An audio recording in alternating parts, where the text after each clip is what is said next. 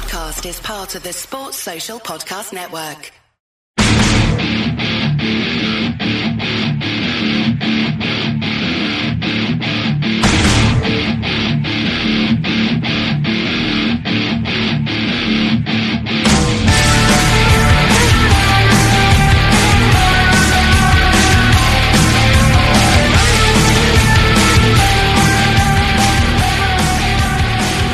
This is a View from the Bridge official podcast of the Belfast Giants or kingdomofthegiants.com. Today's Tuesday, the 14th of January 2020. My name is Patrick Smith. It's Monsieur Patrick Smith, and I don't know it in Ulster Scots, but I endeavour to, to find it out because it's a whole new world out there right now.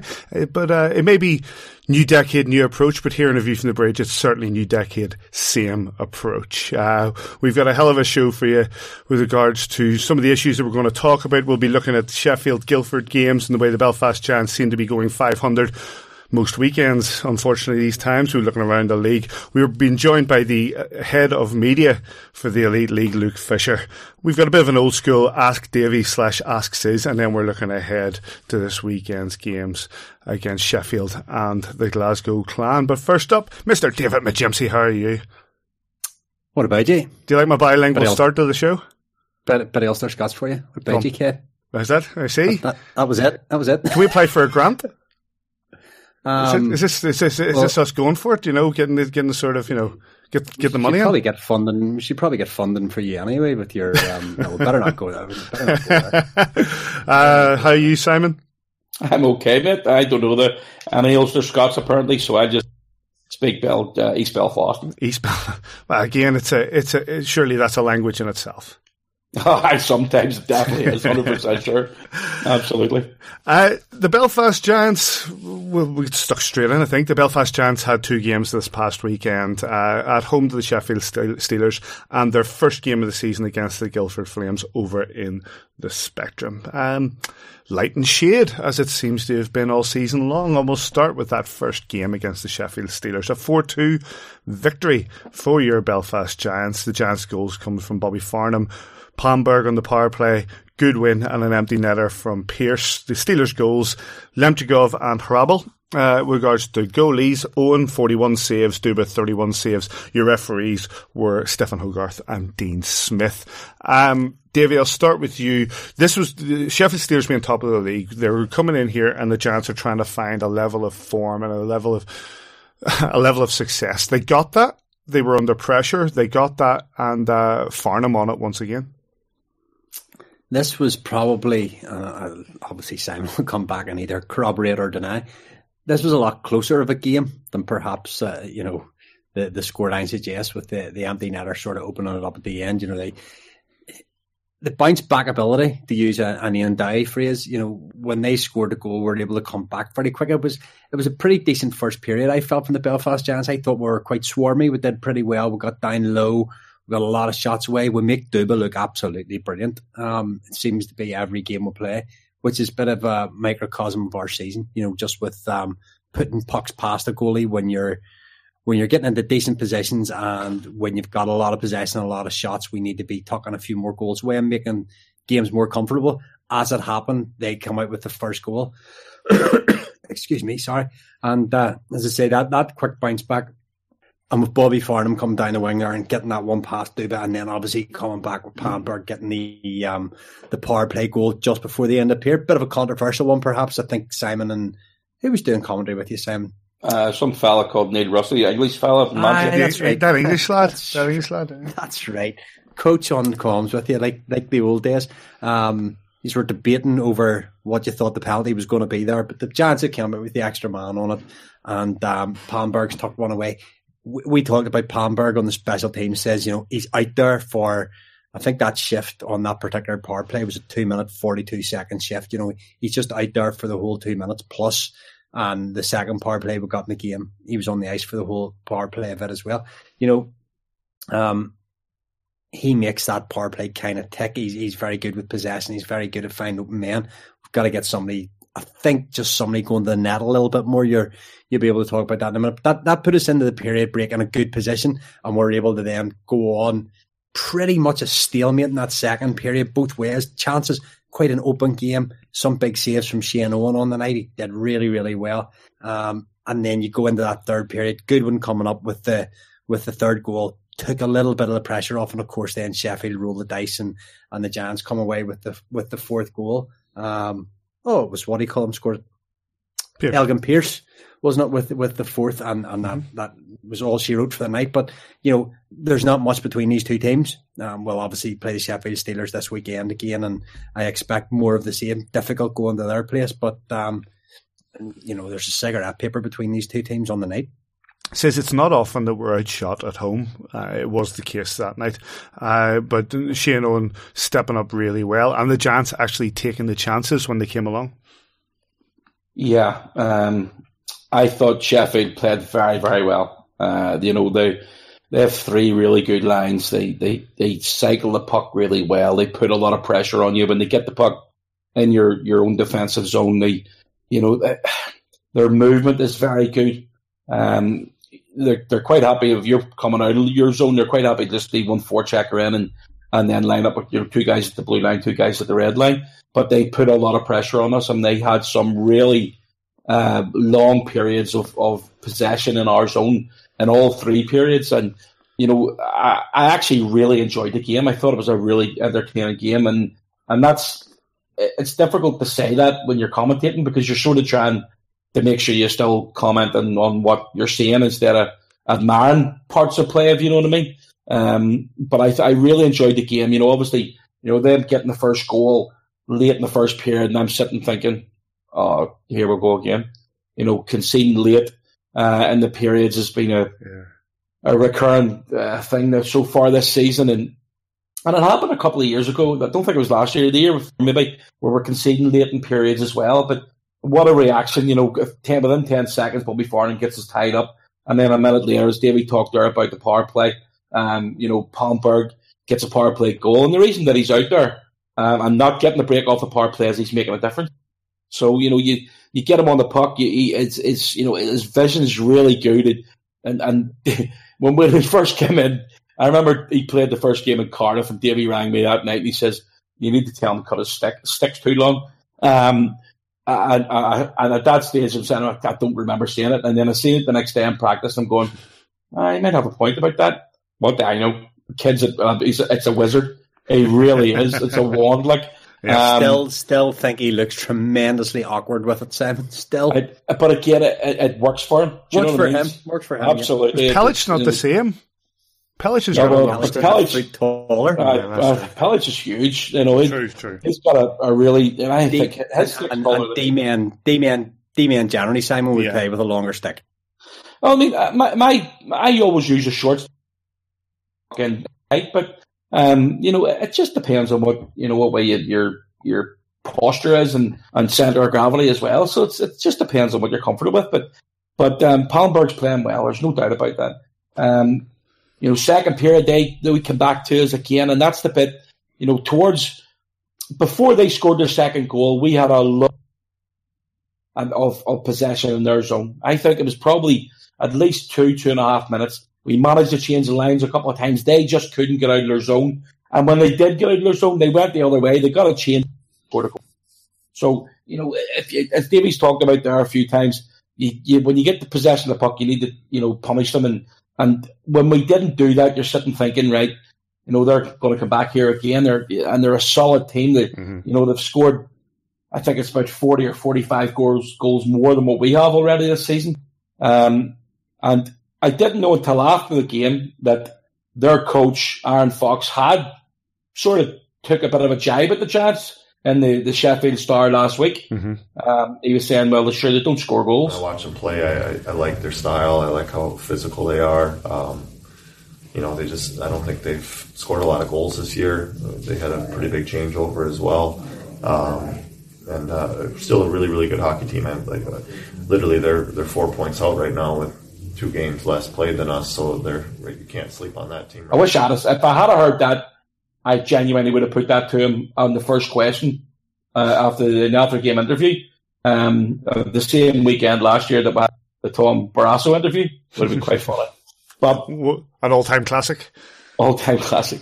Uh, overall, I, again, I thought we um, we just deserved to win the game. I, I absolutely agree with Davy. It was really, really tight. You know, the 4 2, they get that, uh, the empty net goal, sort of a wee bit of insurance goal there, with five seconds to go was, was a blessing. Um, uh, but yeah, if it had went to overtime, I don't think anybody would have complained about it. I like, sorry, Paddy, I like the way we shut the game down with sort of four or five minutes to go. Lewis Hook getting a bit of ice time there, uh, and there was one specific shift that I can't remember who else was involved in it. Bobby Farnham was definitely there, Lewis Hook, and the cycle low and they just kept going and going. The Sheffield Steelers couldn't get the puck out of their own zone, which obviously meant they couldn't get to the bench, and the Belfast Giants were able to sort of control that that three one. Meant that whenever Sheffield did, did pull Duba, they had to be that bit bit more aggressive. And and I know there was people talking about pulling goalies and us pulling goalies and them pulling goalies and statistics and stuff. I want to but come back to that, but well, the hard work of, of like all the guys, not I'll single Lewis Hook out because he stands in my mind is going in really hard in forward check, turning a puck over, coming back up the half wall, dumping it back in, and then cycle back around doing the same again on, one specific shift. So I think the way we shut the game down, you know, we controlled it really nicely there towards the end, um, and we, we I, I know it was tight. It could have went either way, but I think on the on the the, the great A's and the opportunities on the night, I think we actually did deserve this win. You, have mentioned the name there uh, in, in, Lewis Hook. I think Simon, that's a player who, of the last couple of months, actually has been playing really well. Hookie, yeah, it's been great. You know, Davies again, he's one hundred percent right. Um, you know, I, I thought Hookie had arguably his best game this season. Um, I think he's been unlucky not to be getting more ice time uh, in the last few weeks, and then obviously with uh, Liam Reddox going down in the first period. Um, you know, created a bit more ice time for, for Longer and uh, Hookie, and they certainly didn't let themselves down. They did it last week against Coventry, and, you know, uh, obviously, you know, Longer coming out there and, and, and starting to fight against um, against the Coventry Blaze last week, and he was rewarded with that. Adam obviously like what he's seen there, you know. Uh, he was rewarded with that with the ice time later in the game as well. So I thought that Hookie and and and and, and then particularly um, Lewis Hook, uh, if you watch right to the end of the game, right after he scored the, the yeah. you know the other goal, I think it's five seconds there, six seconds left in the clock. He's chasing the puck down yeah. into the far end. Yep. you know what I mean? And and that's what you're looking for. It doesn't make it. You could you could score hundred points a season, um, and not backtrack, and I'd be pissed off with you. But for what Hookie does, again, he doesn't get the ice time, but he absolutely earns it. And I thought he was outstanding the weekend. Davy. What's the question, Paddy? Lewis Hook. Yeah, look, he's more or less doubled his ice time that he's been getting recently, and, and I just think if these guys get ice time, they'll they'll prove themselves that they've done it over. They haven't they haven't ended up at the Belfast Giants by accident. They've ended up at the Belfast Giants because what they've done at previous clubs and what they've done in the league. They've proven themselves to be good players, and Kieran Long as well. Kieran Long scored yeah. thirty goals last season. He's proven himself he's came into a different situation where he wasn't going to get the same amount of ice time, and that's obviously affected him in a number of different ways because he's playing a completely different role. I don't think anybody really expected Kieran Long to come and score 30 goals. So I think Longer has struggled to find what his role really is. Um, still think he's a great guy and still think if he was up in the top six, he'd probably score goals, but because he'd be getting three times as much ice time. You know, it's hard to do an awful lot with half a dozen shifts in a game. You're mm. going out there, you're getting 20 seconds, 30 seconds, bang, you're back on the bench. You're maybe not getting another shift that period. It's difficult for them. Hookie has benefited from other people maybe going down injured, and he's been the one that's had the tap on the shoulder first, and he's getting more ice time, and he's he's obviously he's got the legs going, and, and like Simon says, and, and I said earlier in the piece there as well, he's found a bit of a niche of a role. He's going in, he's being physical, he's skating hard, he's fast. So, you know, he gets in, and Simon, as a D man, will tell you, and he, he says often on the podcast, you do not want to hear when you're facing your own glass, you're facing your own goal, skipping backwards. You don't want to hear those feet coming because you know what's happening next. And, you know, it keeps the D man honest. It makes them play the puck quicker. It makes them clear their zone. It turns possession over. So, you know, Hookie, good luck to him. The more ice time he gets, the better he's going to be. Interesting you said, you know, about ice time. I'll put it back to you that, you know, we have a situation where we're struggling to find goals, and you have players like Hamilton and Morgan brought in to find goals, and they're not. You know, it's it's there for everybody to see that maybe the, the production from those two in particular and a number of others uh, isn't really coming. And this is the point where we say, well, we're not coaches, and the coaches are paid the big bucks to make the decisions. But is there a case to be made that some of these lads should be getting a, a chance higher up the lines? Is that the me or the yeah. Simon? Well, either or. Uh, we'll go to you first, and then over to Simon. Um, it's easy for us to play fantasy hockey, isn't it? Um, if, if he was Absolutely. on my if he if he's on my fantasy hockey team and he, he's proved proven himself to score thirty goals in this league last year, uh, he would be getting if I, if you can put me, if I put my coach's hat on, I'd be throwing him up there and say, look, the, the difficulty, I guess, is Adam Keefe sees him in practice, yep. sees what he's sees what he's doing in the gym, sees all the different things. So there's aspects of why he's not getting up there. I also think at a time, and I'll use this phrase because I've used it before in in conversation with you guys. I think there's an element sometimes of players in this league have the wrong passport. I think if Kieran Long was Canadian and he had 30 goals last season, he'd be playing in the top six or he'd be getting more of an opportunity in the top six. Maybe I'm completely wrong. Maybe I am, maybe I'm not. But, you know, he proved himself last year. If you put him in the top six, you put good wingers with him or, you know, you give him the opportunity, you give him the ice time, he'll score you goals. He scored them in Manchester. There's no reason why he shouldn't score them in Belfast. The conundrum is why he hasn't done it and why he hasn't earned that ice time. So, you know, you're talking about other guys being snake bitten uh, and you know, there's nobody more snake bitten than, than Kieran Long statistically in the team. So uh, has he earned the right to push somebody else yeah, out? True. Or is it just, has he earned the right to, you know, let's just shuffle the pack here and see what happens. You know, I, I know we talked about this actually last week on our WhatsApp and we're saying, I would love to have had a Challenge Cup dead rubber or a game where we're absolutely we're, we're not in a position to do this where we're blowing somebody away after two periods where six one up after two periods, and you can mix it up in the third period. You can give a Curtis Hamilton, you know, take the rest of the night off kind of thing. We're going to rest you for tomorrow night. Right longer, well, get free. We've already had that, David. You know, and uh, I, don't get me wrong. I'm, I'm not. I mean, I mean prolonged, but Simon, I mean more than one opportunity of one game for twenty minutes. You no, know? I get that. I absolutely get that. And you, you, the first thing you um, seeing these guys on the ice every day, um, mm-hmm. You know, mm-hmm. certainly longer, longer's definitely find it difficult. No doubt about that. Um, and you can see it. Um, you know, even when he's coming to practice and he's on the ice, you know, he's trying to stay upbeat. He's getting, you know, when he's had his chances there, fortunately for him, he's hit the crossbar a couple of times, hit the post, just can't get the puck into the net. And, and you know, it, I'll give you another example. Liam Morgan. Yep. You know, Liam Morgan's sitting, is it fourth or fifth and scoring for us? He can't get a game until somebody gets out injured at them. But again, it's all about how you're reacting when you come back into the lineup. And and sometimes, as I say, you you know, as, as a young player, uh, Liam Morgan, uh, he's only 21, 22 years of age. He's got to learn. You know, that's the, you, you, you get the top scoring shirt for the CHL. Um, you you don't turn into the best player in the team. You know, overnight. You've got to work your socks off. And when you're when you're not going your way, you need to work even harder. Um, and and you know, Longer's had his chances he's been up and down the lineup. He started the, the season and you know he played alongside um, uh, Curtis uh, Hamilton for a while. He played with with uh, um, oh God, Liam Reddox and co as well. So they've had their chances, and unfortunately, it's just not happening at the minute. And I, I absolutely agree with you. If he, if you don't get him a chance in there at five, six, seven goals up, this league isn't like that this year. No. Those results nowadays are very, very few and far between. So Unfortunately for, for Longer, he's just going to have to keep on sticking to what he's been getting. Whatever next time he's been getting, just give your, you know, it's balls out as soon as you get out there every single shift and earn your ice time. He's doing that. It will come his way. I've no doubt about that. Might not come this week weekend, but it definitely will turn around for him. The difficulty for Longer is that I think we have to dial back our expectations that his role isn't to get out there and score at the minute his role as a fourth liner is just to get yeah. out there, eat ice time, don't concede, don't be a minus. You know, that's yeah. his kind of role. Um, so from that point of view, the, the longer that goes on, you know, that does he go out there desperate to try and score a goal, or should he be going out there desperate to not be a minus, to eat up a bit of ice time, to let the goal scorers rest?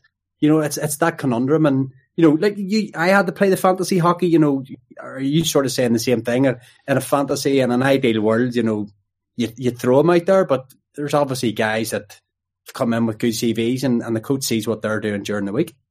Yeah, of course, you're 100 percent right, absolutely right. I hope it turns around for him. Uh, he's he's a real, real good lad. He's very popular in the dressing room. But um, that, that's my question. How does that turn around for him? Because he's now hard work. Discuss, yeah, no, I don't mean that. That it's not going to turn around. Hard work isn't going to turn him uh, from a fourth liner into a thirty goal guy. What I'm talking yes, about is, uh, how, yes, how is. is it? What do you mean? How is it? If you're not well, getting he's, if you're not getting the chances in the higher lines, as Davy says, you're you're spending all your time eating up ice time in the fourth line, just trying not to be a minus. How can you show your ability to be able to climb still, the lines? Uh, the first part of the, the point was with regard um, getting out there, getting ice time, and not getting scored against. Every line does that. Every line. The top lines get more ice time. I get that. Um, with regards to the passport, I think you're absolutely right about that. But he has been getting chances. He has been getting into the right spots. He's just not scoring. So when he gets his, you know, the fourth line do get chances to, and they're not scoring. Hmm. Do you know what I mean? It's not as if he's being told, right, you get that red line, dump the puck in, hold it. Yeah. That's not what's happening. That's not a, you know, it's not a, it's not another 16 under 17 league where you just better, you know, whatever a coach tells you to do, that, that's it. That's it. You know, Adam's telling them, see if you get the chances, boys, go at it. If you can basically get them spread wide, get the defenseman, instead of them, you know, skating down the middle of the ice and, and not, you know, you've got to spread that defence out so you the middle. If you're dumping the puck in, you know, whether it be a soft dump or rim around the wall, just get in on the forecheck and then get to the front line net. You watch the way we play the game. There's two guys in deep. There's a guy standing in between the top of the circles, ready for them coming back on the attack. We have, our fourth line has been getting chances. There's no doubt about that. Absolutely none. He's just not taking it at the minute. One of the things that goes against Longer too is he doesn't play power play and he doesn't kill penalties. And we have had a lot of special teams this season. So he sits, he sits and watches. That's you know, a, a that's a killer point for us. That is yeah. an absolutely killer point for us. And it goes on to the next game on the Sunday. Yep. Yeah, Which, you know, you go first, first period in that game before we just go on to like first period against Sheffield. There's a couple of power plays either way. So, you know, two, four, six, eight albeit I think there's one shortened because there was a goal on. Mm-hmm. You know, but the guts of half the period is spent watching anyway, and then you're trying to spot in when there's even strength. So it's difficult for him. Hopefully, you know, we can keep her confined somewhere some way to get him out there. And, and when you're a body down, uh, uh, Uh, you know, when when you're full when you're at full capacity and you're playing that one extra man double shifting to make a fourth line, but when you're that body down, you're needing two people to spot a, a, fourth line. So you know it's it's even more difficult to get them out there. So it's difficult whenever you've when you've got when you're a body light when somebody goes down during a game. So it's it's it's one of those. It's a hard it's a hard task to get them in there. It's, these will be themes that will move into this next game. The, the, the highlights from Sheffield, the Sheffield victory uh, at the SSE Arena, the 4-2 victory are available from Belfast Giants TV with Mr. Kitchen and some guy called Neil Russell. Um, on the Sunday, and as I said, light and shade. The Belfast Giants go into Guildford for the first time this season to face the Flames. A game we highlighted last week as being a, a possible danger game, and so it tended to be. The Guildford Flames winning 4 1. Uh, the only Giants goal come from Bram Ward, while the Flames goals come from Craig Davis, and two empty netters, one from Ian Waters and the other from Crooks. Uh, regards to goalies, Owen 40 shots against, Peters 21 shots against, and your referees once again for the second or second night and three was uh, Stefan Hogarth and Dean Smith. Says outshot, outplayed.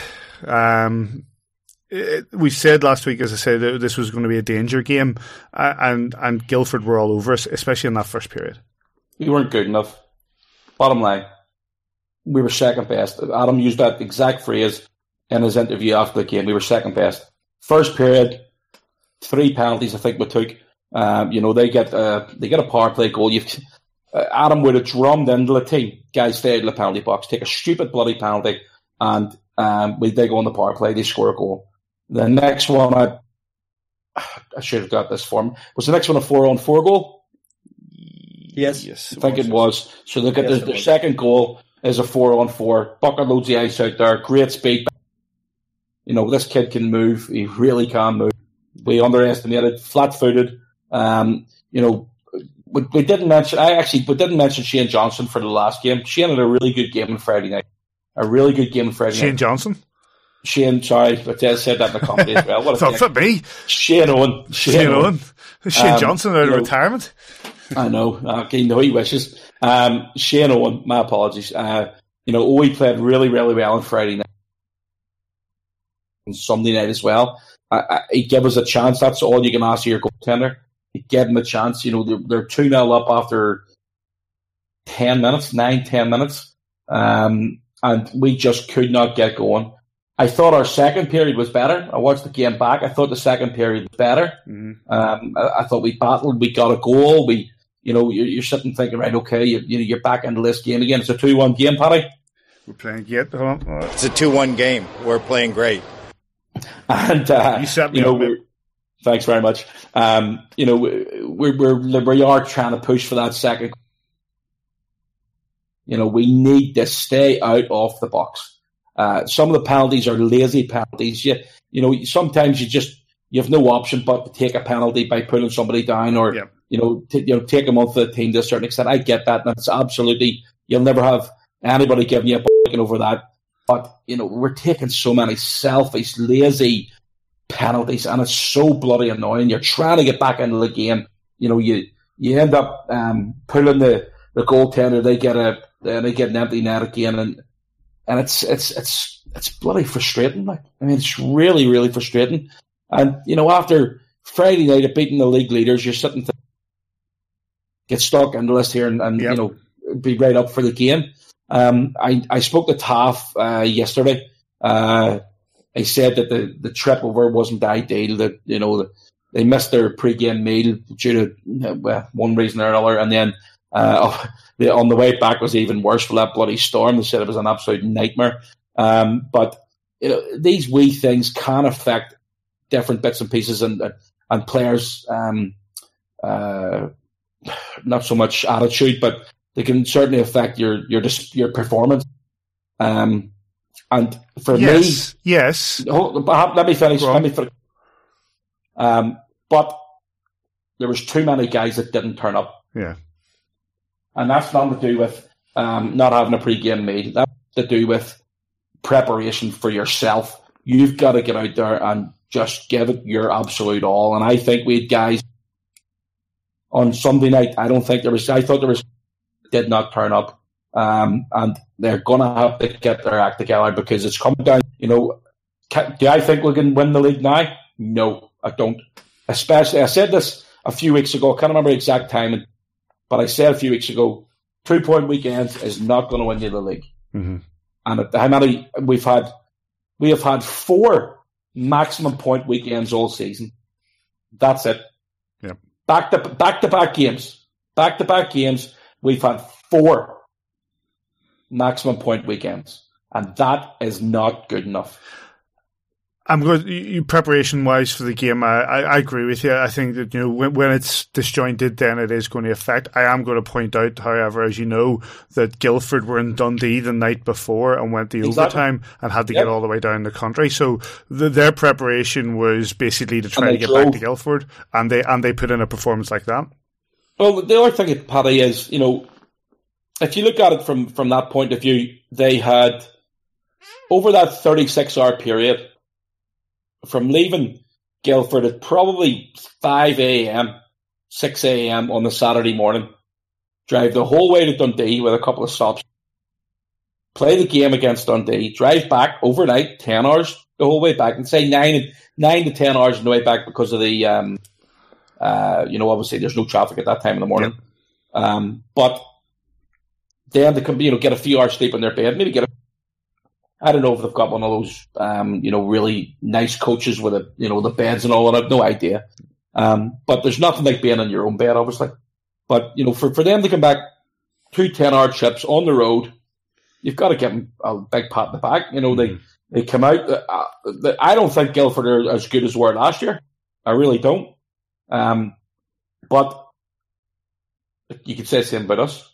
Yeah, well, I actually disagree. I think Guildford are better than they were last year, and I think that the, the, way that they're playing and the points they're putting on the board, I think I'd be surprised if they're not fighting for for something, fighting for playoffs or that. But uh, but Davy, you know. From the Giants' perspective, there's uh, there's creativity coming from Palmberg. There there are chances being created, but on Sunday it just it just as it says it just wasn't good enough. Well, to echo what Simon said at the very start, thank goodness for Shane Owen because yeah. this could have been. Yeah, I said Shane really, Johnson, this, this could have been a really, really ugly result. Bad, bad as it was. Obviously, the, a couple of stat boys were there, and they, they fed back in their own opinions on it. Um, said that we looked like the tired team compared to the Guildford, and obviously watched it. But like taking that early penalty, they have a very, very slick power play. We know that. Um, it was probably drummed into us before we went out there. You know, do not take penalties. And within, I don't know, three, four minutes, who is it? Number nine, Ben Lake goes for Borden. Um, That's not a penalty, by the way. I didn't think it was a penalty. Dis- don't, don't disagree with you, Simon. I thought there was um, very quick to jump on the whistle there. But that that being said, Guildford moved us around moved us around really, hmm. really well. And Jesse Craig, you know, just give him a chance and he's going to bury. And then obviously we take another penalty. They take a penalty, goes four on four, and, and they manage to with the extra space on the ice. You know, Ben Davies then gets in and gets one. It was difficult coming back in. I thought we had probably. Uh, uh you might have said it there as well, Simon. I thought the second period we actually did really, really well. We dialed it up. We got in front. Like the first period, we did not get anywhere near their crease. Not once. Not once in the game did we get inside on them. Second period we did. We got in around them. We got our goal, obviously. Probably give us a little bit of a boost going into the second period. And then obviously the third period, nothing. We had nothing in the tank. We had precious little shots, two, four, six, seven shots in the offensive zone in the third period oh, of a two-one game when we're chasing it. Obviously, we've gone early with the the uh, the pull of the netminder, seven fifty four, two and a two and a bit, two minutes and change, and we've, we've pulled the goalie, and obviously then they've came up with the goal, and uh, again we've, we've, gone again with a few seconds to try and try and get that goal back. Wasn't to be. Um, disappointing weekend to, to go 50-50 again. Um, sort of whenever you you beat the likes of the Sheffield Steelers and you see how that affects the top of the table, you have to follow that up. It's how you follow those wins up that's important. And I, I tend to agree with you. I know I said on our own, you can have this really knee jerk reaction, which you always do to a loss. Best Giants team ever wins, worst Giants team ever when you lose.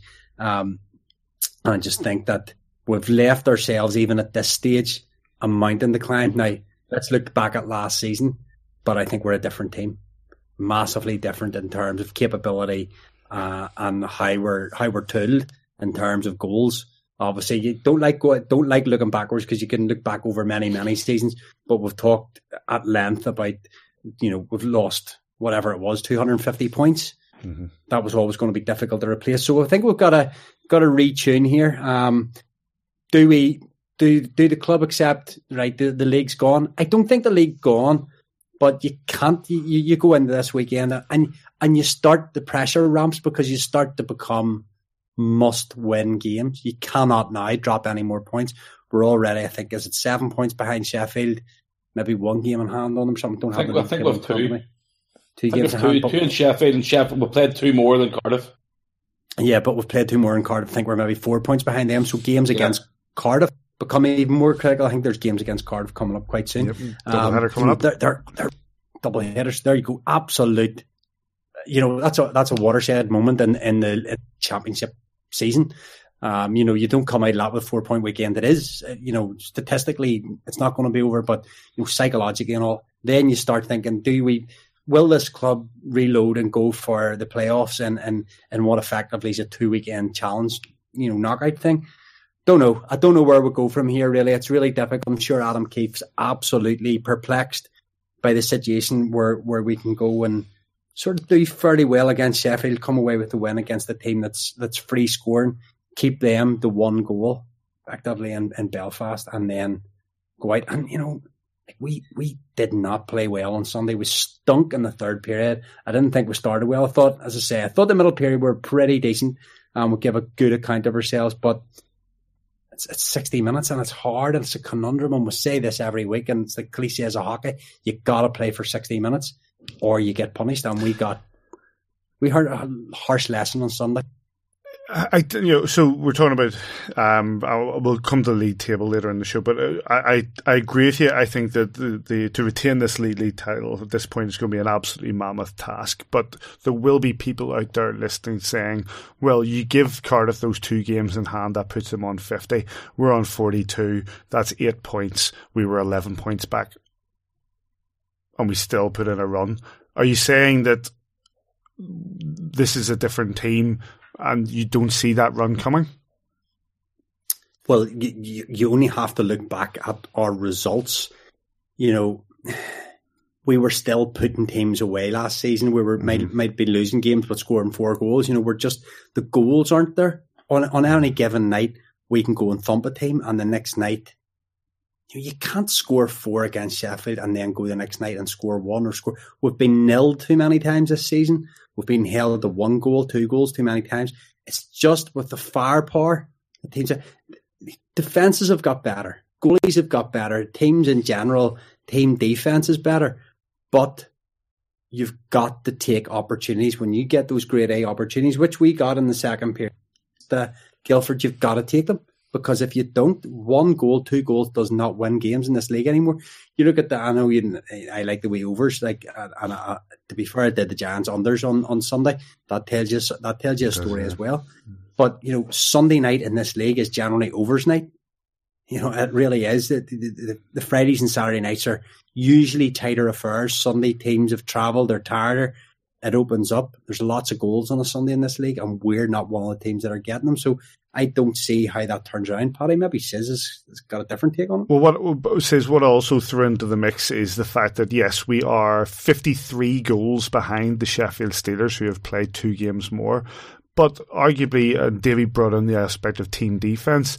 We're one of the stingiest teams in the league when it comes to D. Yeah, and just I'm actually just looking at the the uh, the standings here now, Paddy. Since we're talking, we are talking a few minutes ago about Sheffield being seven points clear, and and you know, with 89 goals conceded, we're we're plus what's that? Plus 16 and between goals for and goals against, and and yes, we're defensively. You know, you, you'd, you'd like to think that you're um, you know, you're you're doing okay, but again, are we? I don't think we are. I, I just mm-hmm. think that, you know, for me, team defense starts with the forwards. You know, if I've said it all every single time, you know, you want your guys, your, your forwards coming drop them down deep to make sure they're covering. They're going to get back up to the point when they, you know, when they, um, when you have to as well. And and Adam will be really frustrated. You know, Davy asked the question there. Um, you know, is it over for the league? I I I think it's going to be very very difficult to get back from where we are. If you try and tell Adam Keefe that it's over, beware of getting a punch in the face. There's he will not give up on this. There's absolutely no chance. He'll be doing everything he can to get this team back on track and, and try and push forward. You but, take that card. Sorry, just to say, you take that Cardiff Devils doubleheader at home. You take two wins from that. That's an eight-point swing. And you're going to have had should have been your granddad. well, here I, will throw one at you. I, you know, I don't. I, I was I don't just trying to quickly. I was trying to quickly flick up a a statistic there. Um, I can't get just exactly the same, but after 30 sort of 30 what's that 41 games into the season last year 732 man games. We had scored 165 goals. Wow. this season we've played 835 man games and we've scored 134 goals. We're way way way behind on goal production this time versus this time last year massively. The gap is huge. The gap is is 50 goals. You've already said it, the Sheffield. That's where we need to be. We need 50 more goals at this stage. Possibly not because defenses have tightened up, but you need we need to go back through those those you know, you go back through all those games that we've played in the league this season. One goal here, one goal there. And I know Neil Russell, Neil Coach Russell loves listening to me saying about, oh, we've had loads and loads of shots and all. Quantity, quality is hard to, to, to, to say when you're just looking at it on a spreadsheet and you're looking at dots on a page it's hard to say that was a good shot. It wasn't. we need to convert and we haven't converted anywhere near as much as we were converting last season. No. That's down to personnel because the system hasn't changed, the process hasn't changed. So to me, uh, and I don't know I've said this over several times over the last number of weeks, it's a personnel issue that they're just different players this season, different rules.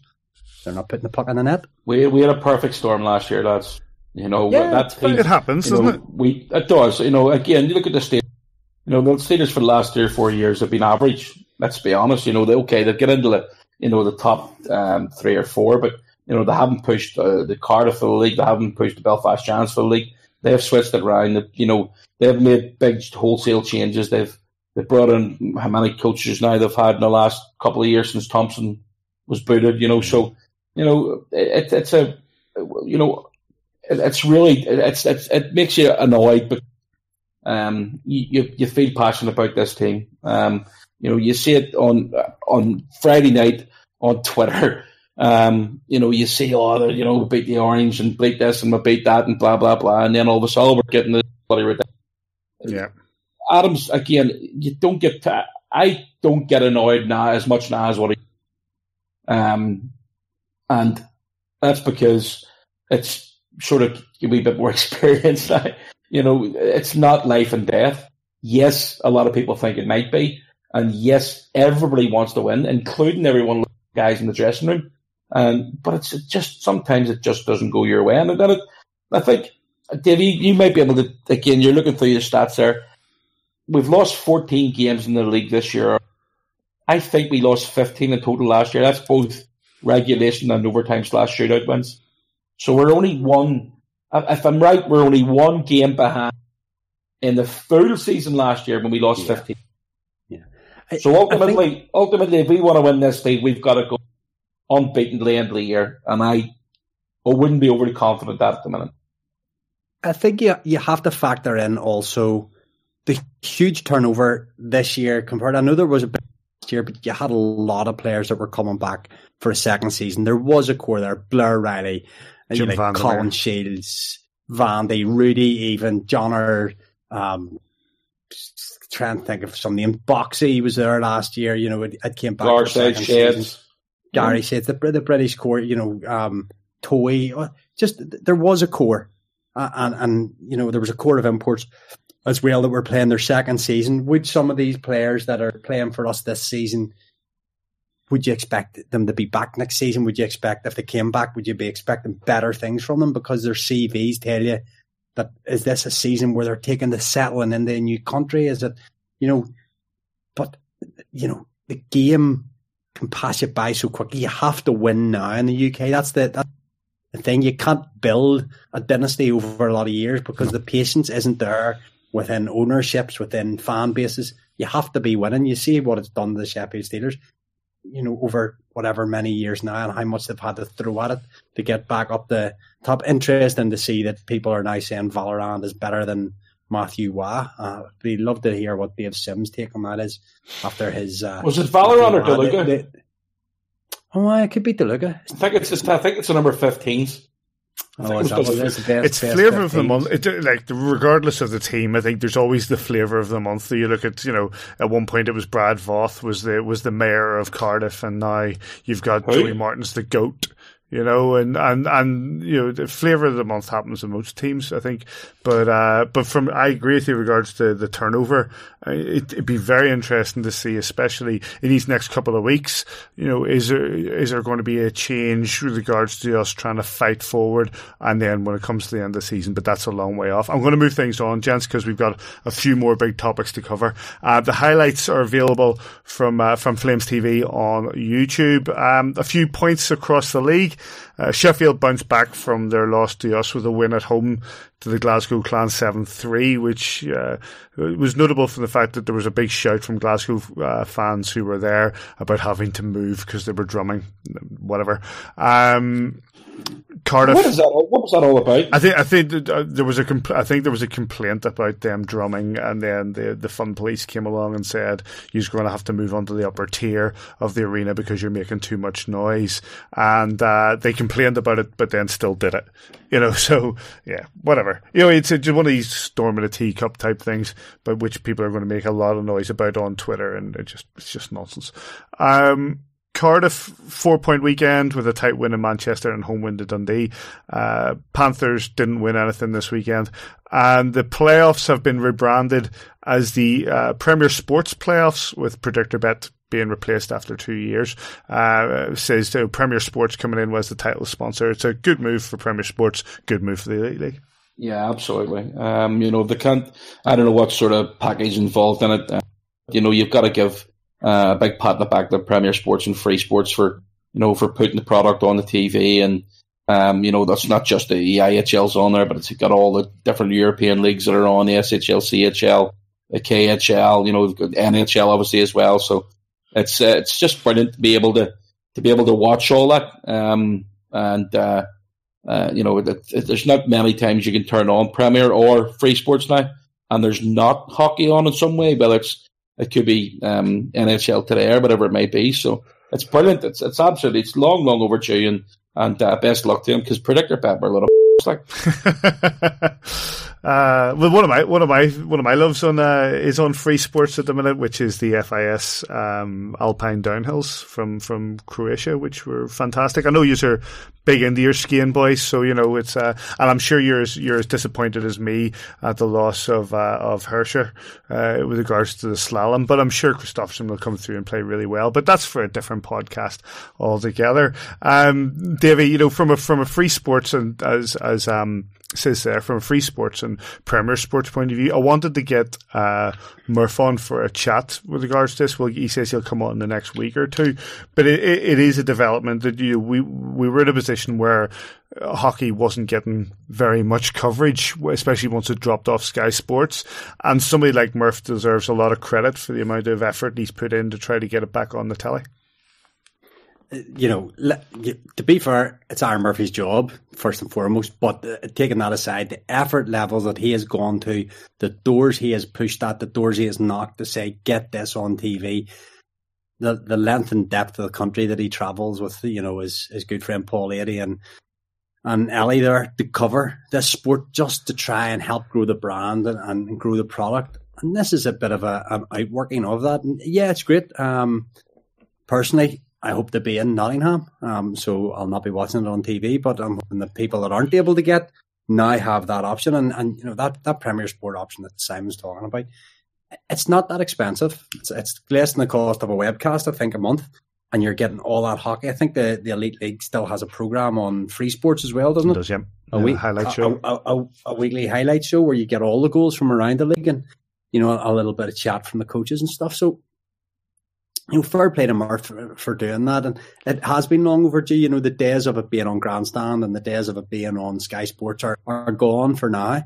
And as that brand tries to rebuild, Premier Sports are trying to be at the front of, of hockey entertainment on, on, you know, on the satellite channels, on the cable channels. So, you know, fair play to them. They're, they're making a little niche in the, if you want to watch hockey on TV, pretty much you have to go to the Premier Stroke Free Sports. So, it, it, it's a it's a kind of match made in heaven, if you like, and I just didn't really get the predictor bet thing. I, I assume that predictor bet just weren't getting the money that they expected, perhaps, out of it, and it was just a bit of a it was a lost leader for them at the start, and it, it never never gathered any revenue. I assume so. That, that's been been changed. Yep, the, the end of the what was to be a, a three-year deal ended two years in income Premier Sports. So we'll we'll get a chat with uh, with Murph in the next couple of weeks, no doubt.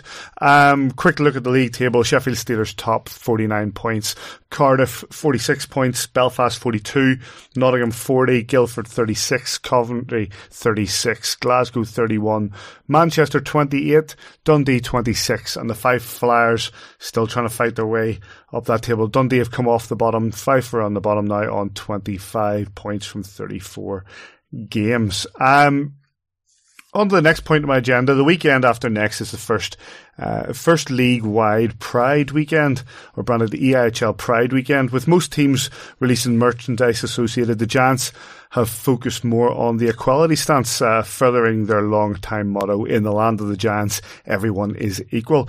To give us an insight as to what the EIHL hope to achieve from that initiative, I spoke with the EIHL's head of media, Luke Fisher. Luke, how are you?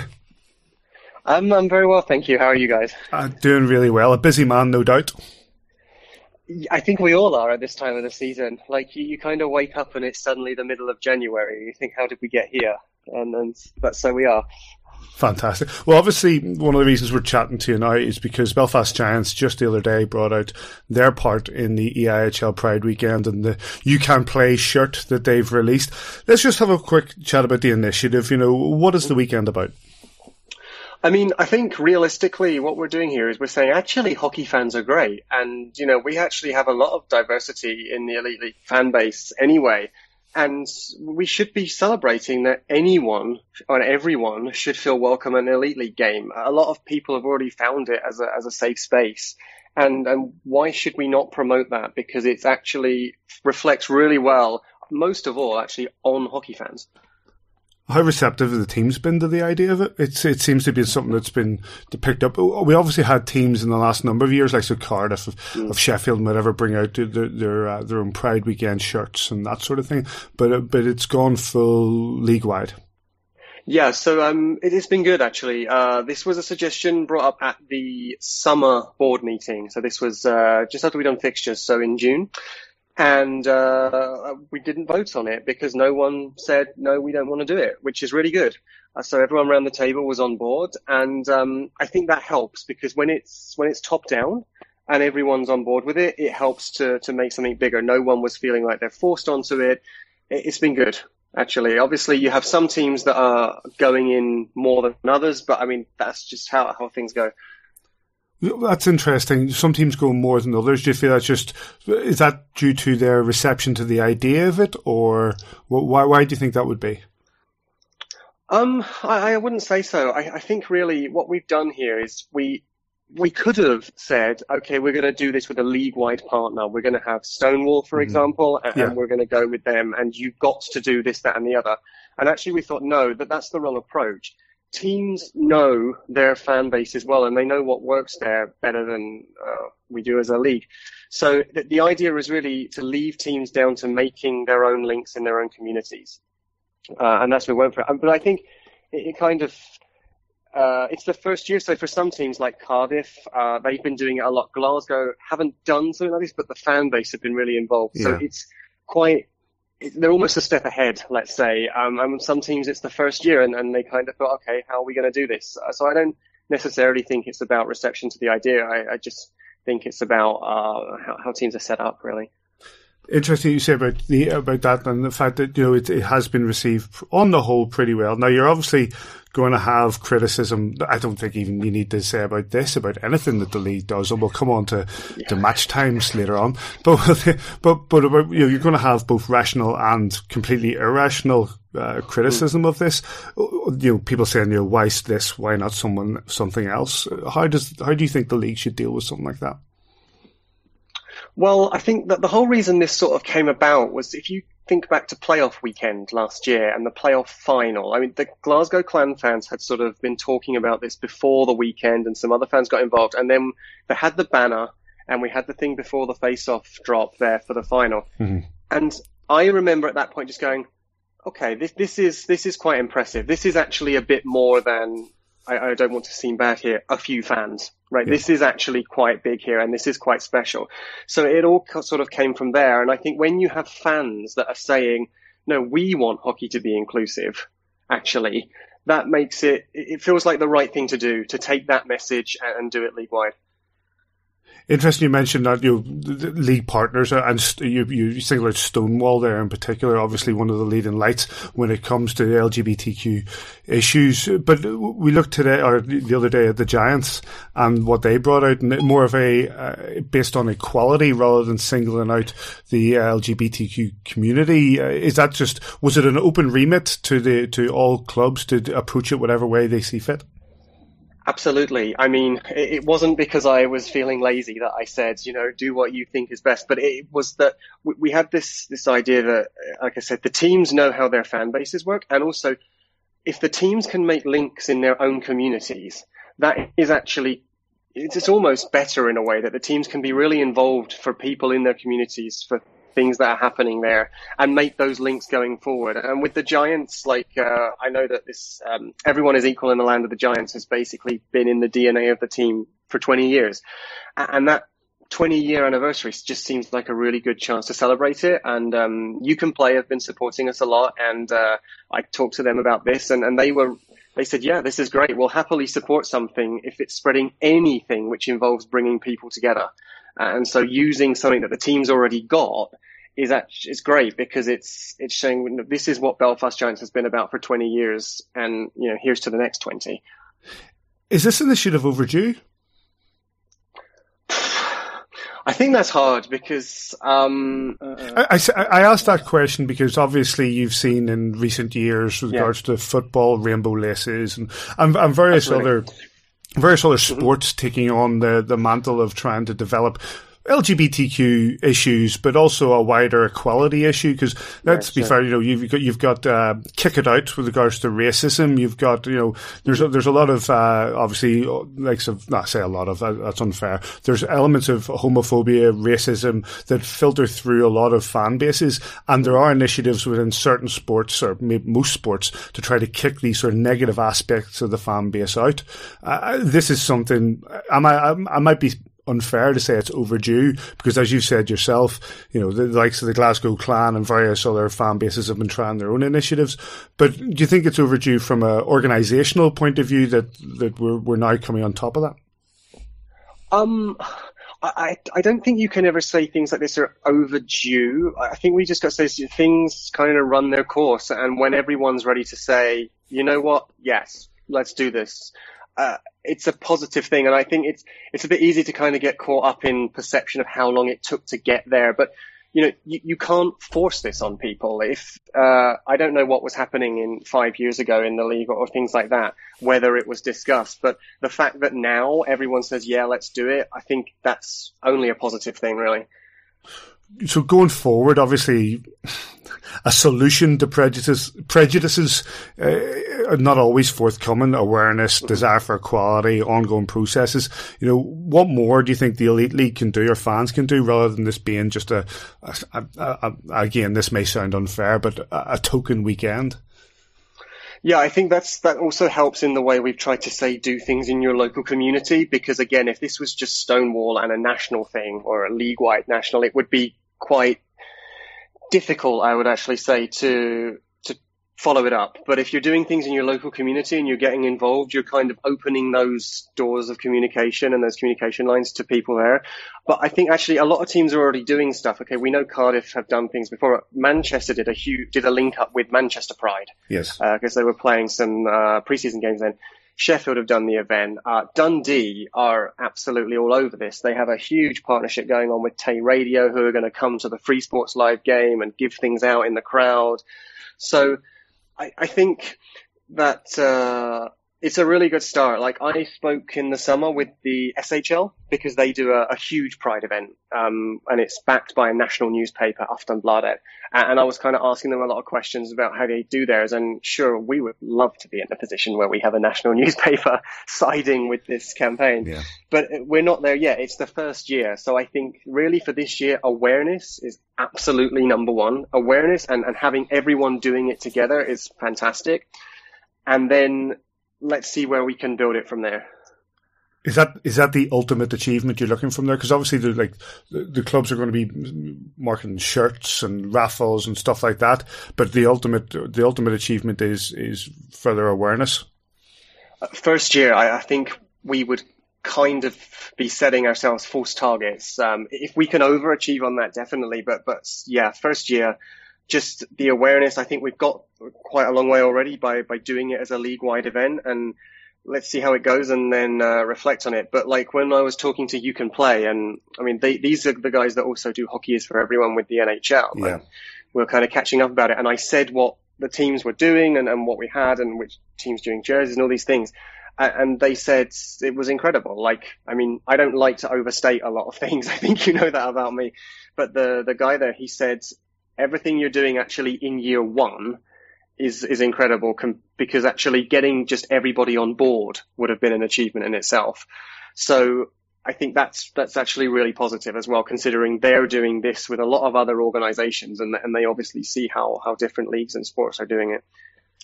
So obviously the the the Elite League Pride weekend and the You Can Play initiative, the equality initiative with regards to the Belfast Giants, it takes place starts off next Friday, the twenty fourth of January. The games between the game between the Dundee Stars and the Glasgow Clan. From a Giants perspective, we obviously have the home game against the Glasgow Clan on the twenty fifth of January before travelling over to face the Guildford Flames on Sunday the twenty sixth. Uh, check out the Belfast Giants website; they've got a, they've got a special shirt, as do uh, probably all the clubs, and uh, and keep an eye on the Elite League website for uh, for more information on that. Look, I'm also before we let you go, uh, an unusual thing, but a, a right to reply. Last week, we uh, let's say we mildly ridiculed the the midterm report of the Elite League and their focus on match times, but you want to bounce back on that. Well, it, something came up on commentary actually on Saturday, no Friday during Sheffield where uh, Neil Russell said a lot of the games in the Elite League are very stop start. And then the, the guys proceeded to talk about actually the game durations thing. Yeah. In that kind of semi mocking sense, which almost contradicted itself um, at the time, I thought, because actually the point was the games are stop start. And it's just something that's been noticed and it's been going on a while from teams is that the games take too long. And it's not necessarily about period breaks because different teams have different lengths and intros and things like that, but it's it's when the whistle goes and it takes sort of a minute to get play going back or 45 seconds. And I mean, it's boring. Like, if you're quite is honest, that not a ref- sorry to interrupt, is that not a reflection on refereeing? Well, this, this is all part of it. This is not just on players. This is referees have got to get, and, and linesmen um, have got to get to the face-offs quicker. Um, because it's boring for the fans in the audience, and it doesn't make the product good if it's very slow like that. Um, so, so, everyone has to kind of speed up because also the intensity drops out. If you have a, a 45, 60 second break almost every time you blow the whistle, it kills the intensity in a game. I mean, I'm sure you know if you have the, especially the later we go in the season and, and you want to see the players playing and the fans want to see the players playing. So it's kind of about cutting down the dead time, let's call it, the, mm-hmm. the breaks in play there and, and speeding that up because actually if everyone's dialed in, we have better games, and that also goes for officials. If they're dialed in, uh, they have better games. If players are dialed in, they have better games, and people aren't sort of suddenly wandering off to something else. Uh, most leagues around Europe, you're looking at sort of two hours, two hours ten as an average, and our average is two twenty three, and that's an average. But th- I think the point that was made on the podcast last week is from a fan's perspective, you know, the, the overall time of the game is the overall time of the game. I guess these, these, was it the, the accumulation of marginal gains? And, and, and if you do cut them down, then okay, then it's only a two hour game. But do you feel that something that that will have a, an effect on the overall product? I definitely think so because um, it, you keep everyone's head in the game. Basically, I think that if you kind of watch players, even officials sometimes, it all gets a bit lethargic. And actually, no, what you want is you want players playing hard, whistle to whistle, mm. uh, and going for it when that game's on, not kind of just if we have an icing, everyone gently skate back up to the other end, and then we'll reset, and keeps everyone engaged. Is the overall thinking behind it. Well, there you go. Uh, that's the uh, that's the uh, the official response from the elite league. Thanks very much, Luke. And the um, we'll, we'll, we'll think more before ridiculing you in future. We absolutely won't think. I'm sure you can dissect that uh, in the next two minutes. You, you know you know that we will absolutely not think more before ridiculing in future. but listen, we re- I know it's a, a busy time, and with the CHL and all coming up, so we really appreciate your time tonight. No problem. Anytime. Thanks very much to Luke. Um, interesting topic. It's obviously going to be a topic that a lot of people are very sensitive about, and it's a quite a polarizing discussion. Uh, the Belfast Giants have put out the fact that they're going to go on the equality stance, something I brought up with Luke in that interview, um, something that they've long time held. Uh, there's obviously they've gained criticism for this that they've not gone full on the LGBT route that some other teams may have done. But I think either way they were going to gain criticism because it's such a polarizing topic. Um, Davy, I know you've been quite vocal on Twitter in the likes the last couple of days as well with with discussions with various people. Your thoughts on on what we have and what the Giants announced just the other day? I can live with what the, the Giants have announced. Um, I'm not going to say I'm against um, pride or anything because I am a total live and let live kind of guy. However, I am fiercely protective of my club in that I believe that right from the day one, you know, in the land of the Giants, everyone is equal, and that game for all, game for anyone, really is a strap line that is in Belfast. And if you want to just take, and I know I've said this, and, and it's it's kind of religious politics, sexuality, color, creed, whatever. You're a Republican, unashamed Republican from the Falls Road, and I'm equally an unashamed loyalist from Dundonald. And through this hockey club, we're really, really good friends. But like as tight as you can get, we talk to each other probably more than we talk to our family. You know what I mean? Yeah, and that's, that's been that's been through equality at this club. Yes. And I, I, I know I've taken a hammering from some people on on um, Twitter and for for saying I don't know. I don't know. Come and tell me if there's someone that feels they can't come to the Belfast Giants because they don't feel it's a safe place because they're gay. I just really don't believe you. I, I want that to be untrue. I want it to be a place where anyone can come because if you're for my team, I will back you 100%. I would not accept hearing anyone in our arena treat anyone with disrespect from our home fans. Away fans are a bit different, but that's a different subject, you know.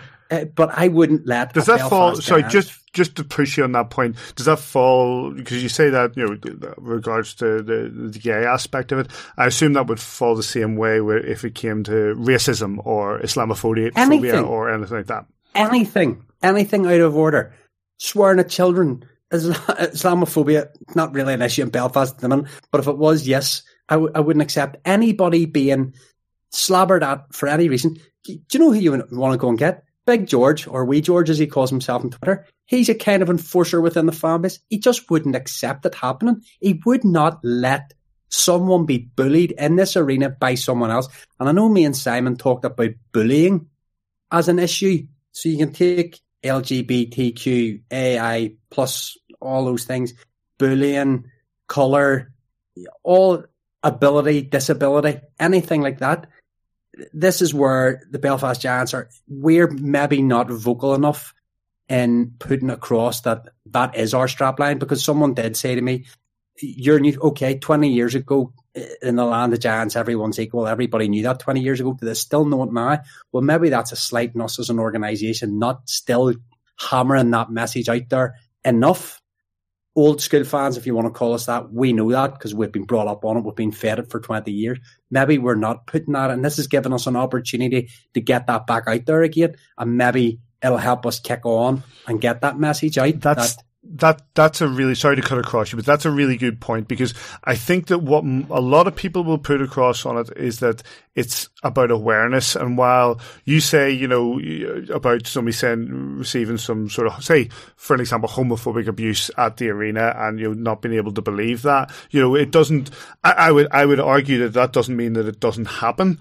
It's just that maybe isolated cases of that, and maybe awareness is what this this approach from the elite league is trying to bring. And I'm just going to move to says with regards to the okay. Giants. The Giants had to walk a very fine line on this, a very tight path on this because it's such a polarizing topic, and they have gone down this equality route. Says uh, the correct decision, certainly. Absolutely, 100%. Because everybody's treated exactly the same. And, and this, this is a bit that's really starting to. Because, you know, I, I, I work for Fonacab. I, I don't know if I was told you that before. Um, but we're, we're, we're sponsors of Belfast Pride for four, five, six years, whatever it might be.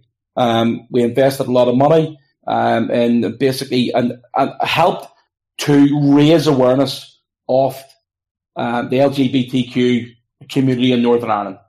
And you can see, now I, I know you boys live in England now, um, so I, I, get to see Pride in Belfast being at it. I know, I don't know, every year that we've sponsored it, I was at it. My daughter's been at it as well. I, there's absolutely no issue from that.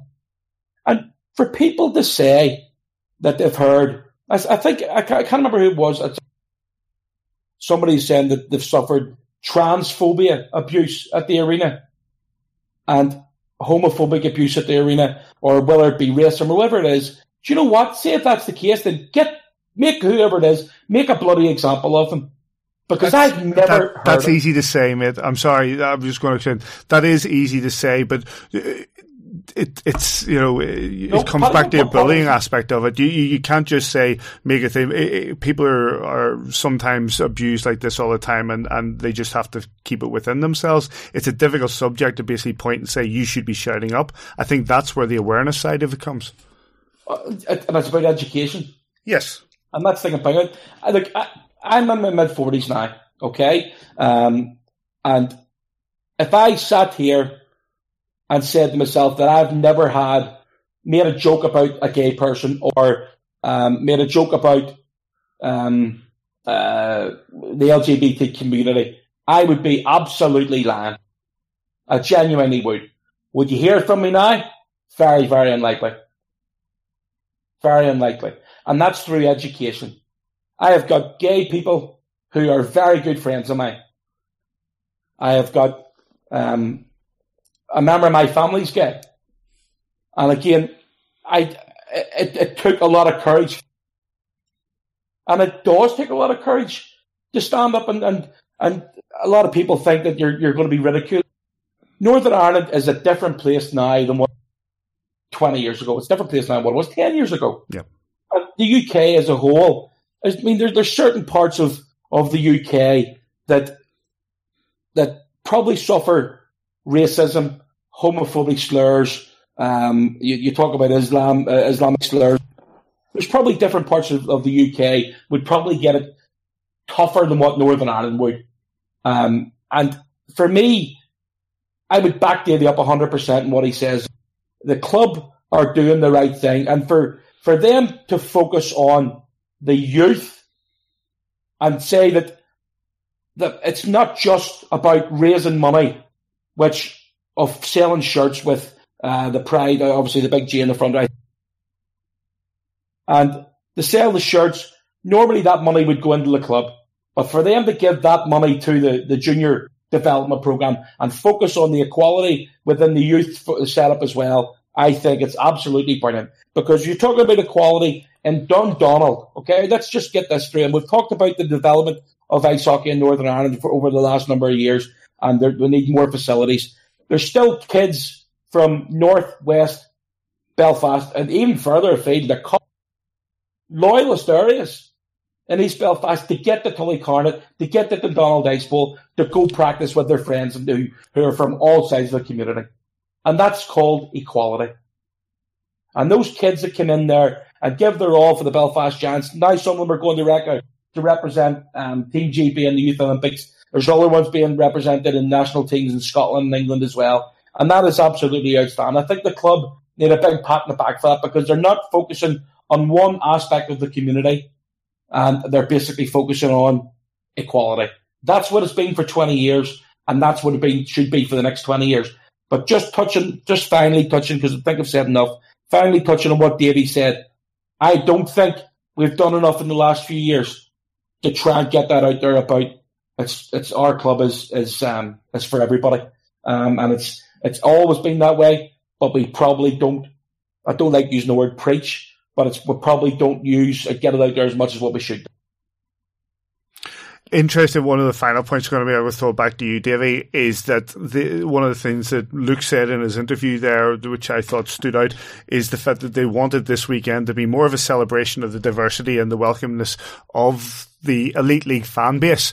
Uh, he mentioned in particular the Glasgow Clan fans at the playoffs, and that, of course, was spurned from a comment that was made, I think it was by a Glasgow Clan fan on Twitter that was remarkably homophobic and, they, and that they wanted to respond with a sort of open arms to show that that isn't what the fan base is about. When it comes to, yeah, I'm going to give a inverted commas, hashtag hockey family and all that sort of nonsense, but when it comes to the fact that, you know, you want to make the arena a, a welcome, safe, equal space for all.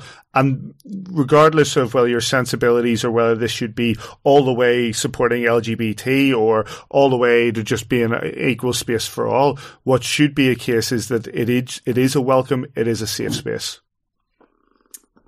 Yeah, it's. I know I said it earlier, and I don't like and I think says use the term preach. It's about being a Belfast Giant fan for me.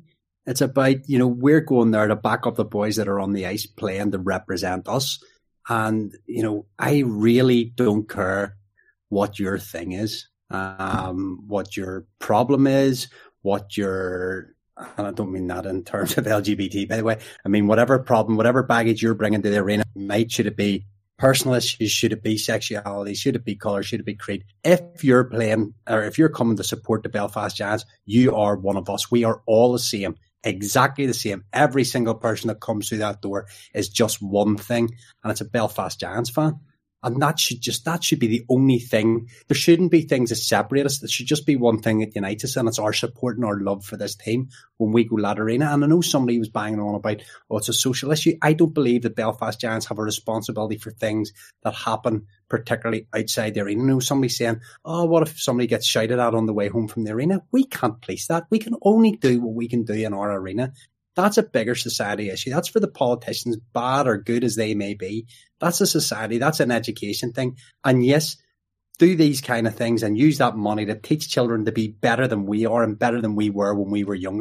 Because Simon's absolutely right. We lived through an age where it was okay and, even using religion and politics, you know, to call each other some of the things you would have called me when I was a kid and vice versa.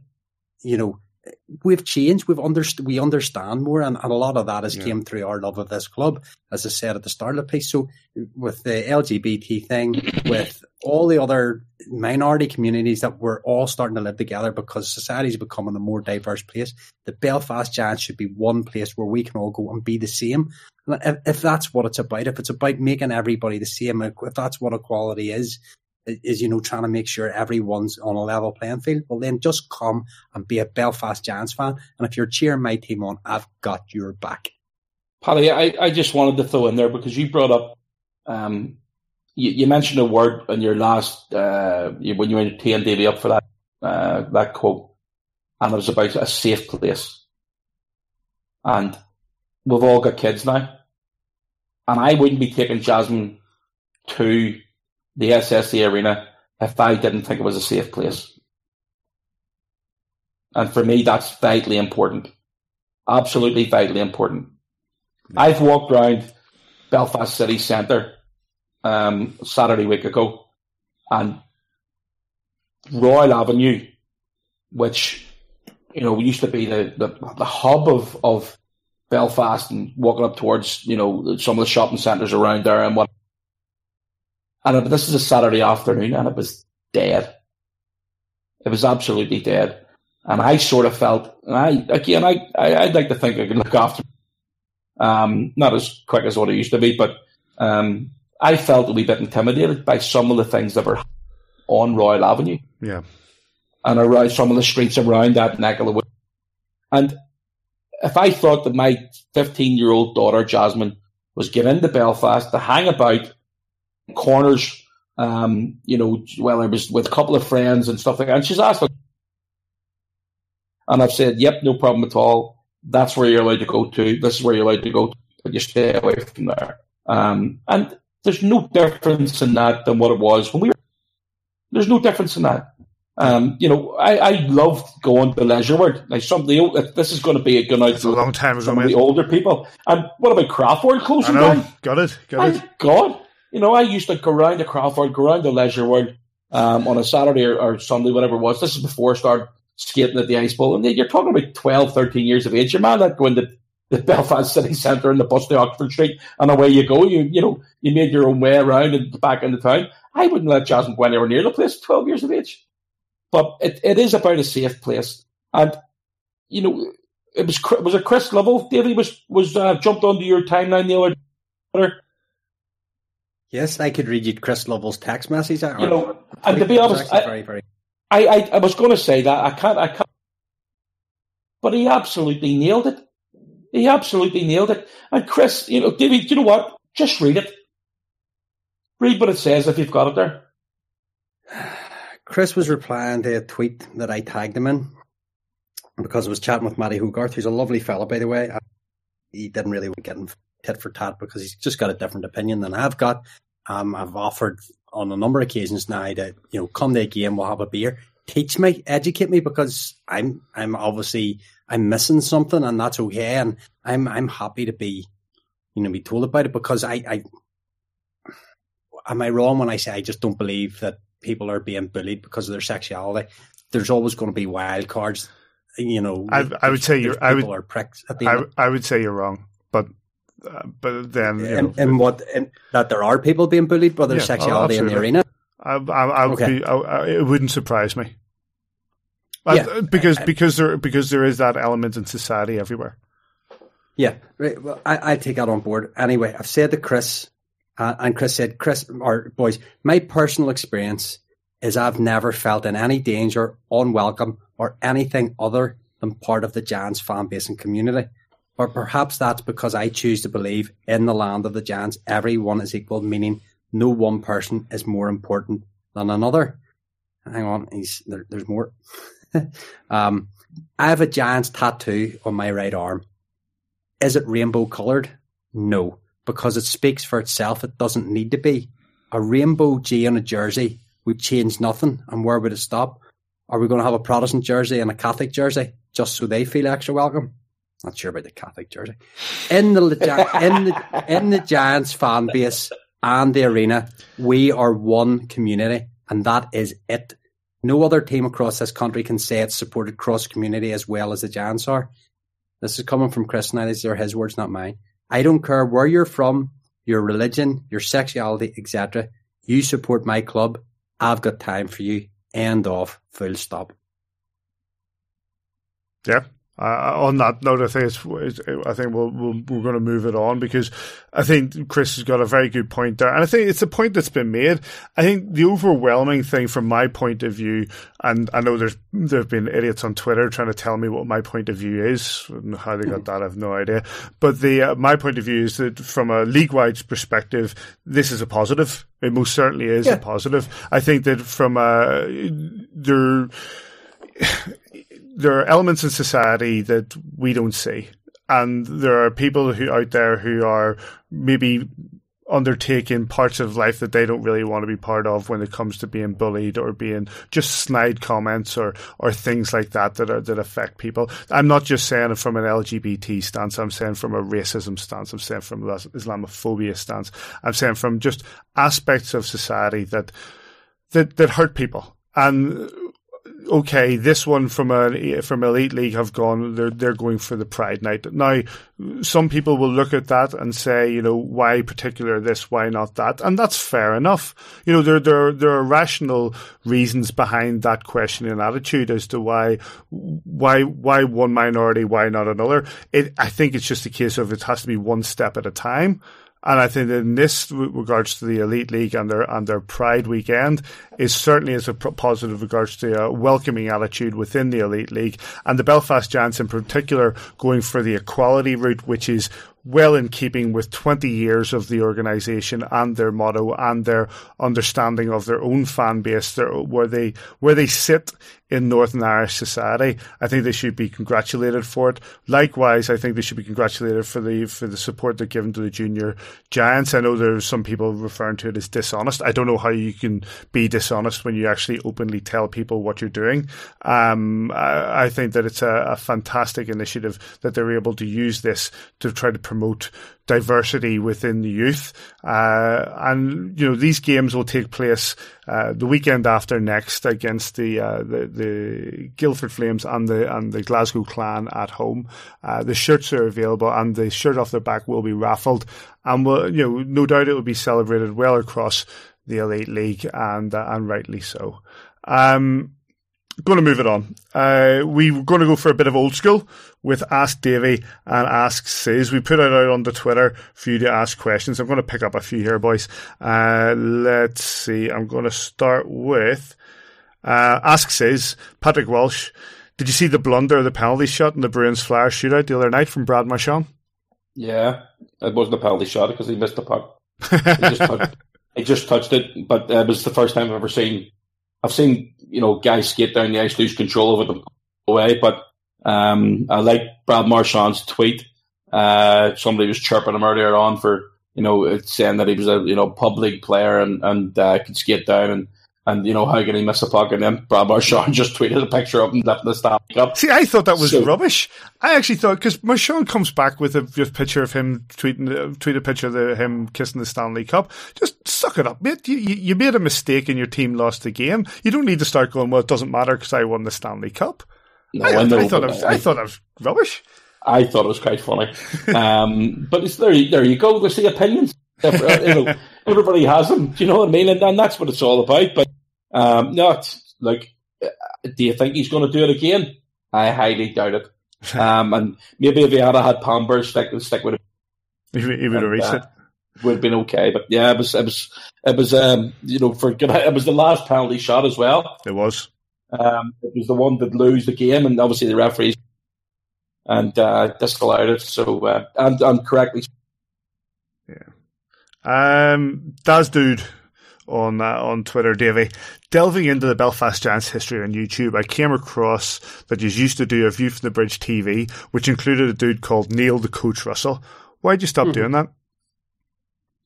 Uh, pretty simple. Neil the Coach Russell's writer became too um, big for Giants TV. They couldn't afford it. It was blue M and M's, big time. Know, case of Diet Coke, and to be honest, his, his self tanning products were becoming too expensive. So that's pretty much why it folded. It, it, it, it, totally killed it. Then it totally killed it. Um, asks his favorite Belfast Giants moment that comes from Aidan Macaulay.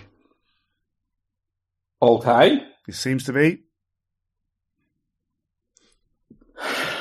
I think it still has to go back to last year. This the weekend past last year, the Ireland Continental Cup.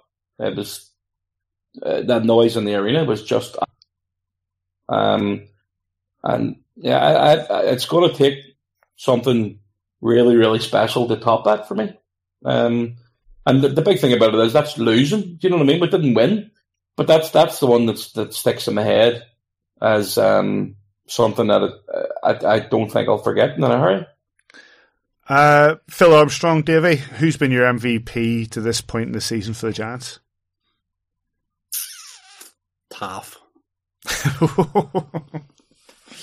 okay. Um, Rand Donaldson says the Castlereagh Flames were uh, were my hmm. first experience of watching ice hockey. Did you play for them for this? I did. Give us give, give us a story. Come on.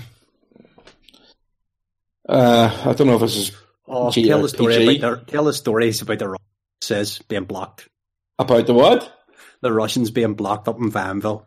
Oh my god! I um, Vasil, Vasily Vasilenko. They used to. Uh, I mean, we had three Russians at, at one point, Leg and uh, Igor, and the three of them together was were just absolutely insane. I mean, on the ice, these guys could be absolutely hammered on vodka, um, and still take their jockstrap off um, with a stick upside down.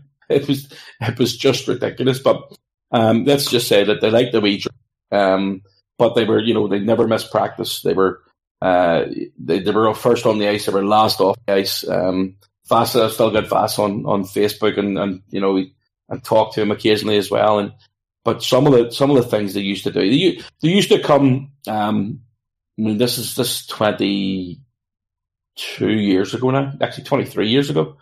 And, uh, they used to, um, when, when we got a couple of days off, uh, they go, go and buy a Lada or a Skoda back then and drive it the whole way back to Ukraine and then fly back here again because they'd get three or four times the amount of money in the Skoda and a Lada than what they would here. So it's bad for something like four or five hundred quid and drive it the whole way to Ukraine and sell it and then fly back home or fly back to Belfast again. But they, they definitely did like a drink and, and some of the things that they got up to that uh, they used to live up in Vanville, you know, right next door to the Ice Bowl was you, you couldn't put it on a webcast or podcast. Sorry, you just couldn't. um, but yeah, you know, the the Castlereagh Flames, Castlereagh Knights, great cracking, and um, and memories that again will live long long in the memory for me. It's um, it's just Yeah, good times. hundred percent. It's just you know that's what that's what made you know. I, I, again, we, we talk about you know the changing times in Belfast. I honestly feel that if it hadn't been for Dundonald Bowl, I could have ended up in a lot of trouble. Yep. A lot of trouble. Well, to be you fair, know, you ended up in quite a bit of trouble even in the Ice Bowl. I was your sister's fault, mate. Are you kidding me, Simon?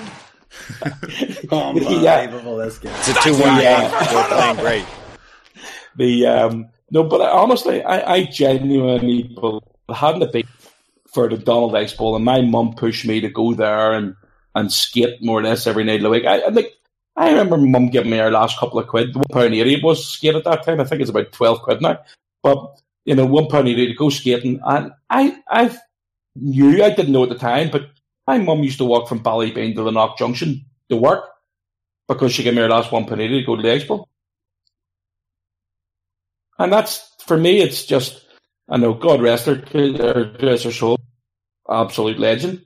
Um, but so many of the times that, that, that Donald again, if I hadn't have, if I hadn't had the ice hockey to take me away, and, and a, a, a lot of the times again, you have Jackie Cash and Nancy, and you know Nancy and Sturdy. Sturdy always dresses up for the the uh, the hockey in the, the arena, and obviously going to the playoffs and was as well. But you know, without them, again, my life is absolutely. I wouldn't be sitting here talking hockey at at uh, nearly quarter to eleven on a Tuesday I just wouldn't be doing it. Yeah. And and I don't I don't think I showed as much appreciation them back oh actually you know what? I was a pain in the butt. I was like I mean I, I you know for what they used to give up their time every weekend for us to go to Scotland. Every weekend. And you know and I I don't I didn't appreciate it at the time. And I've said since, you know, I said to Henry and I put out on Twitter or Facebook a, a, while ago about how good that they were giving up. They didn't need to do it. Like, I mean, their two sons played hockey and, and their daughter Nikki used to come away, um, and, uh, you know, for the weekends and stuff as well. But they didn't need to do that. And they're massive chance. They'd never miss a game. They're out at the home. They're always at the SS.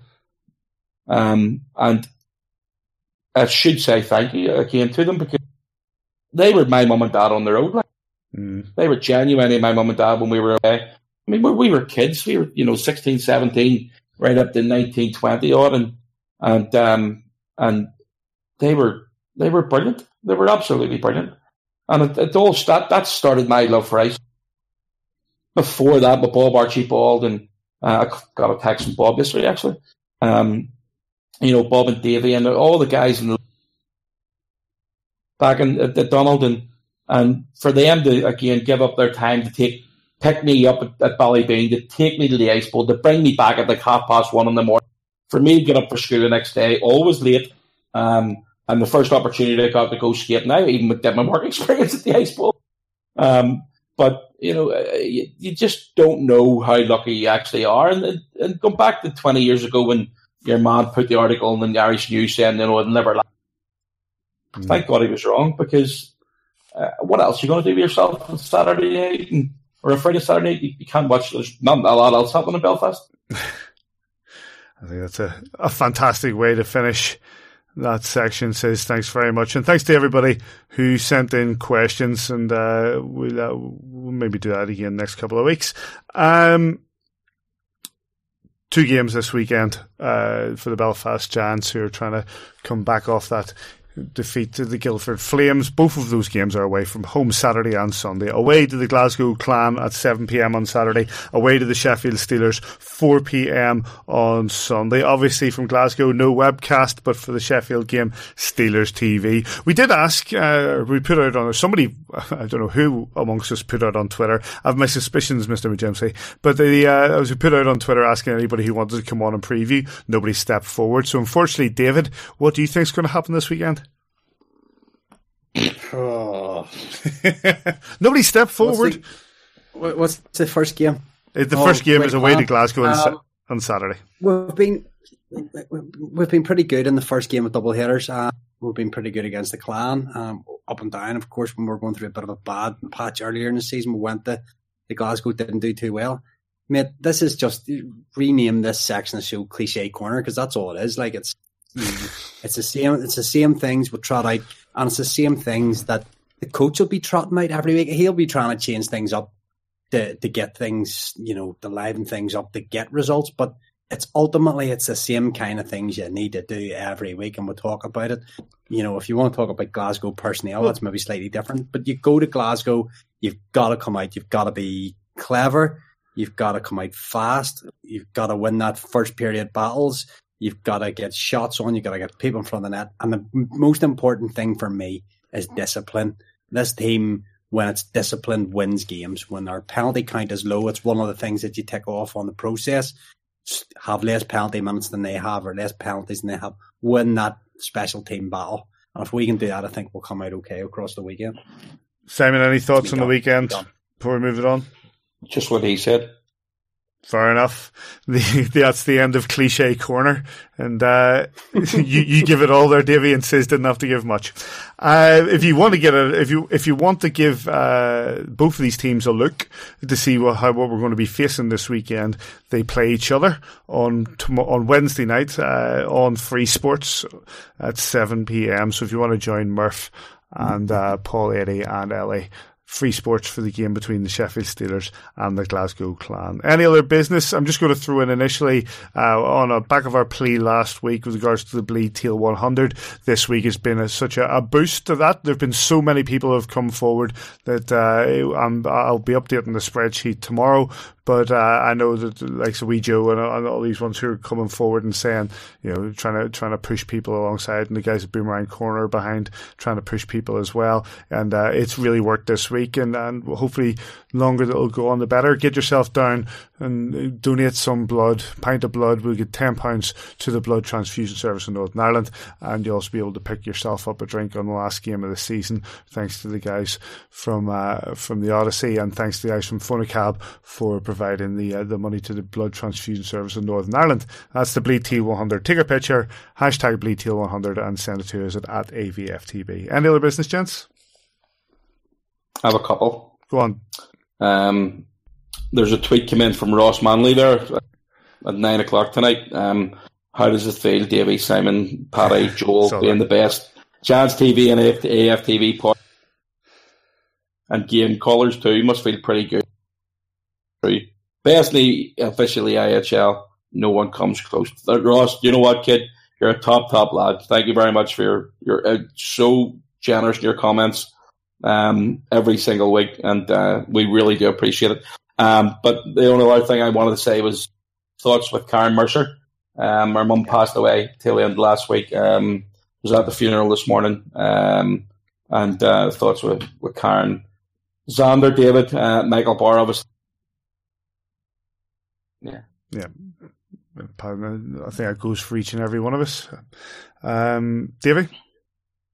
Nothing from me, Paddy. Just, I, I guess, my, my weekly shout out kids, you know, facing challenges and stuff. I see Ethan out in Washington this week making Ovi te- teaching teaching Ovi how to how to swing a golf club at the at the range and see we we um Blake's having a, a, a real challenging time there um, hospital for eight months now, and they reckon it's going to be another few months. You know, it, it doesn't bear thinking about we're we're all dads, um, and you know, and, and, our heart does go out to them, and, and, and, that doesn't make it any easier for them. They're the ones at the coal face, but our thoughts are with them, and uh, I'm hoping it was great to see whenever I was home there at Christmas, and I was doing the game with Simon. We're down the locker room afterwards, and, and Blake was there. It was lovely to see that he was able to get out of the hospital, just even for a few hours to to go and have a little bit of normality in his life. And it's great for Ethan too to, to go on those trips that, you know, making memories. That's that's kind of what life's all about. Be grateful for what you have and and you know, give your give your loved ones a hug tonight. Here, here. Here, her. Uh, right, we'll wrap it up there. Uh, two games away. Away to Glasgow on Saturday 7 p.m. away to Sheffield on Sunday 4 p.m. Only the Sheffield game will have the webcast. You can join JJ Fernley on Steelers TV. Uh, a big thanks to Luke Fisher for joining us earlier in the show. Uh, at AVFTB on Twitter if you want to get in touch. Podcast at kingdomofgiants.com. Kingdomofgiants.com for all of our game reports and you can get all the audio stuff, all the uh, post game interviews and the likes on soundcloud.com forward slash AVFTB. And you can get us on Facebook and you can get us all sorts of different places. Mr. Kitchen and Mr. McGimpsey, thank you very much for your time. Cheers, Paddy. Cheers, says. Thanks, gents. And wherever you are this weekend, we hope you enjoy your hockey. We'll catch you next time on A View from the Bridge.